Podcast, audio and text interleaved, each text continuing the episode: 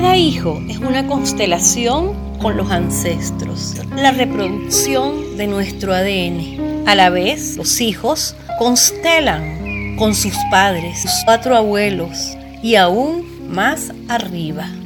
Cada hijo es una evolución dentro del árbol familiar. Debemos estar conscientes de honrar a cada ancestro, reconocerlo e incluirlo dentro de nuestro sistema familiar.